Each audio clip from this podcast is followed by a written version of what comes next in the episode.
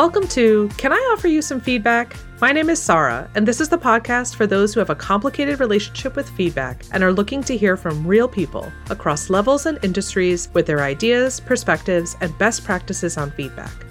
Before we dive in, I'd like to introduce our guest for the podcast today, James. He's got extensive experience in athletics and higher education development. Welcome to the conversation today. Thanks, Sarah. Really happy to be here. So let's kick things off with the main question of the podcast. When I say the phrase, can I offer you some feedback? What's your gut reaction when you hear that? My gut reaction to that is I get automatically a little bit defensive, if I'm being honest, and that's just me. and then I start to think about it. And, and I thought about this question in terms of what is feedback? And for me, when I was a college football coach, you know, feedback happened all the time, constantly on the field. The communication between players and coaches, there was constant feedback. And we didn't even think of it as feedback just because it was so natural to us. So, you know, when I when I stopped to really think about the question and, and I think about feedback that I was constantly getting on a daily basis, it's a good thing because without it, we could not function as a team, literally. Yeah. And you've been on both sides of that, I know from your experience. When you think of that, do you prefer to give feedback or to receive feedback? I think both are very important in different ways.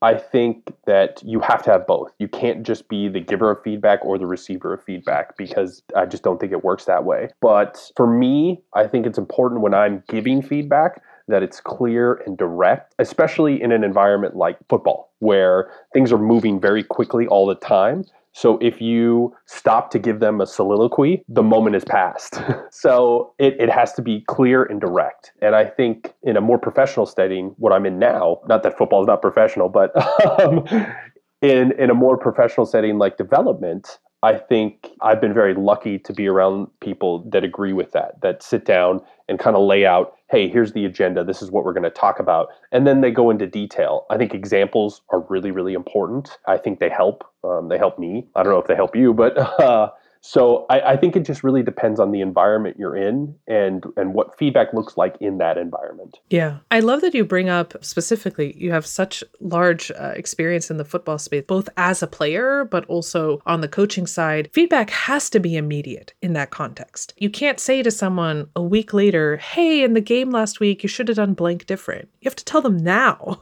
right? So they can make the adjustment now for the next play, for the next quarter, whatever it's going to be. So it is a shift and and, appreciate the work you're doing is very different. You're not on a field right? You're just in a different setting. And so the way feedback is delivered is, is different. When you're thinking about meaningful feedback, how would you define that or kind of break that down? That's a really good question.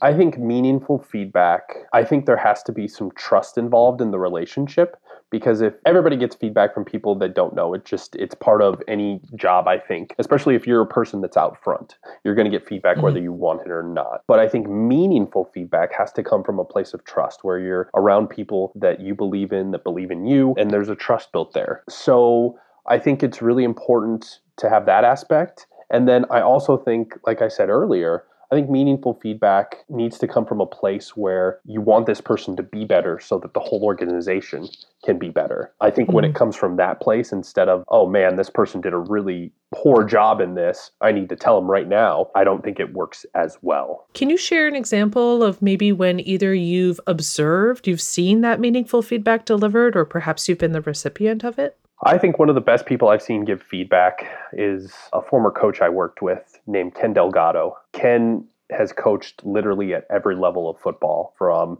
the division 1 college level to the professional level. And I had a chance to work with him a few years ago and he was just so direct and precise with his feedback. He was a defensive line coach, so defensive line play is very very technical. It's it's feet, it's hmm. hands, it's body position, and so he was able to see something on the field, to see a play, and to be able to give that meaningful feedback in terms of, you know, here is specifically what I want you to do. Your left foot was dragging behind you or your right hand mm. wasn't in the right place. And so he was able to give this very specific and detailed feedback in a way that the players trusted him and they knew it came from mm-hmm. a place if I listen to Coach Delgado, I am going to get better. And and they did. His years of experience helped him, but it was just it was so so good and I can see why he's been in the profession so long and and why mm-hmm. he's so good at what he does. I love that you're connecting and I know you mentioned it earlier that the specificity and the clarity is super important, right? So that people know exactly what you're talking about. I mean, imagine, you know, you had a coach that, you know, at the end of the day was just like, "Do better."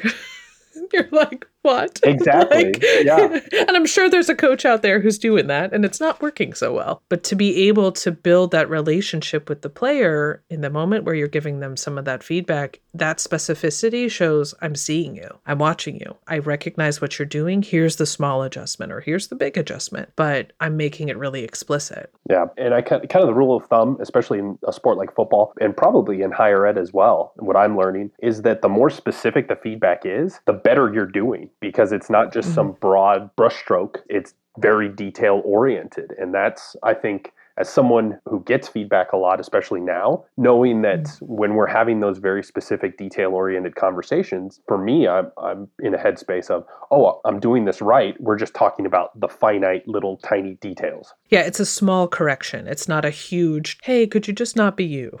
you know, it's like, exactly. hey, could you just like adjust this one thing? And that would make a huge difference. And I think knowing that helps, again, ties back to that trust that you're mentioning. If you had a wish granted and you're thinking about if people could just do one thing better regarding feedback, what would it be? I think it really depends on the field you're in. Like, for example, I can speak as, as a football coach and as a development professional now. From the football aspect of it, I would love to see more coaches before they give the feedback to just take a breath real quick, process mm-hmm. things a little bit more, and then come back with specific things in, in a way that is meaningful, that is, like we talked about, detail oriented because I think that's when the best feedback happens when you're giving them specific things to do instead of you mentioned this as well run faster play harder. Mm-hmm. that that how? How how do they do that? I think in in the development world what i'm learning and i'm learning a lot every day is that the best feedback that i've gotten so far is a lot of one-on-one interactions a lot of very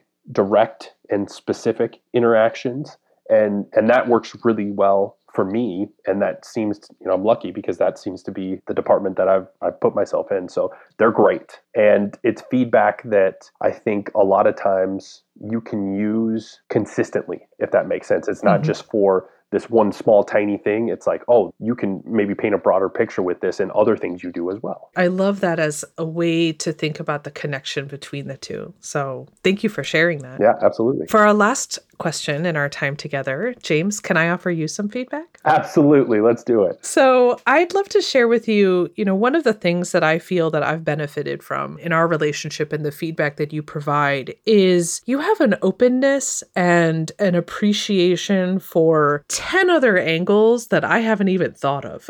you know, you are able to see things, at least from my perspective, from I'll pick on our, our Marvel references that we have a multiverse of approaches. But I love that you have that ability to see what that other person might be thinking, what the other angle might be, what the other thing that that person might be considering. And it's still grounded in the relationship of the one on one interaction that you're having. And I think that that's so helpful that, you know, multifaceted awareness and empathy of others and the other perspectives that might be at play, but also knowing like, what's the best way to deliver it to me? What's the best way to you know have that move forward? And and i've been really appreciative of it. I know that that's been super effective when you've been working with the athletes that you've been connecting with and in all other aspects of your life as well. But i think that that is such an underappreciated skill that you have that ability to see across kind of multiple lenses of, of what a person might be feeling or thinking. And i think that's a superpower that you have. So thank you for that. Uh, well thank you sarah. I really appreciate that. James thank you so much for taking the time to speak with me and thanks to you for joining us for another episode of can i offer you some feedback you can reach me at podcast at mod.network we would love to hear from you on your thoughts on feedback or any other perspectives you'd like to hear from next. As always, give us a quick rating on your platform of choice and share this podcast with a friend. And I'm hoping that tomorrow you take a chance and offer some feedback when it's needed most. Can I Offer You Some Feedback is a production of Evergreen Podcasts, hosted by me, Sarah Esmail Begi Bartlett. Our production team includes Nija Galladay, Hannah Ray Leach, and Gray Longfellow. We'll see you next time. how much do you understand the future of finance? I'm Jim Marous, a top 10 banking influencer and host of the podcast Banking Transformed, where we dive deeply into the rapidly evolving world of banking and financial technology.